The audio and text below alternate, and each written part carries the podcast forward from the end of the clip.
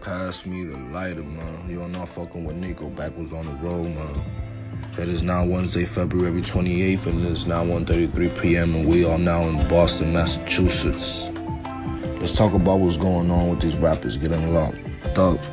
It's getting out of hand, man. I promise you, I promise you.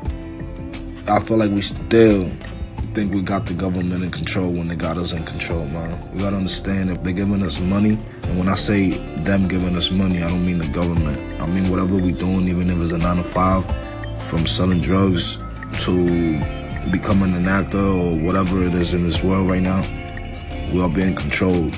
So we come from a place where we gotta have guns on us. We gotta have people with us. We gotta have things around us because that's how we grew up. But we forgot that that's the reason why everything is being given to us. You know, when I say that, you can do whatever you want, but we gotta move, man. It's not where you're from, it's where you at. So right now, right now, you can be in Alaska. I bet you in Alaska, you ain't gonna be riding with a gun.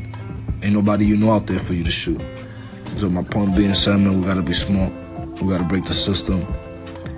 If we live in somewhere we know we gotta have a cell phone on us, let's go somewhere we know we can just keep a beeper, man. They don't wanna see us running, but at the end of the day, it's life. We can't blame the system. We gotta understand everybody's like a crocodile, so everybody wants to attack, we just gotta be on defense. But that being said, man, you're not fucking with your host, Nico, backwards on the road, man.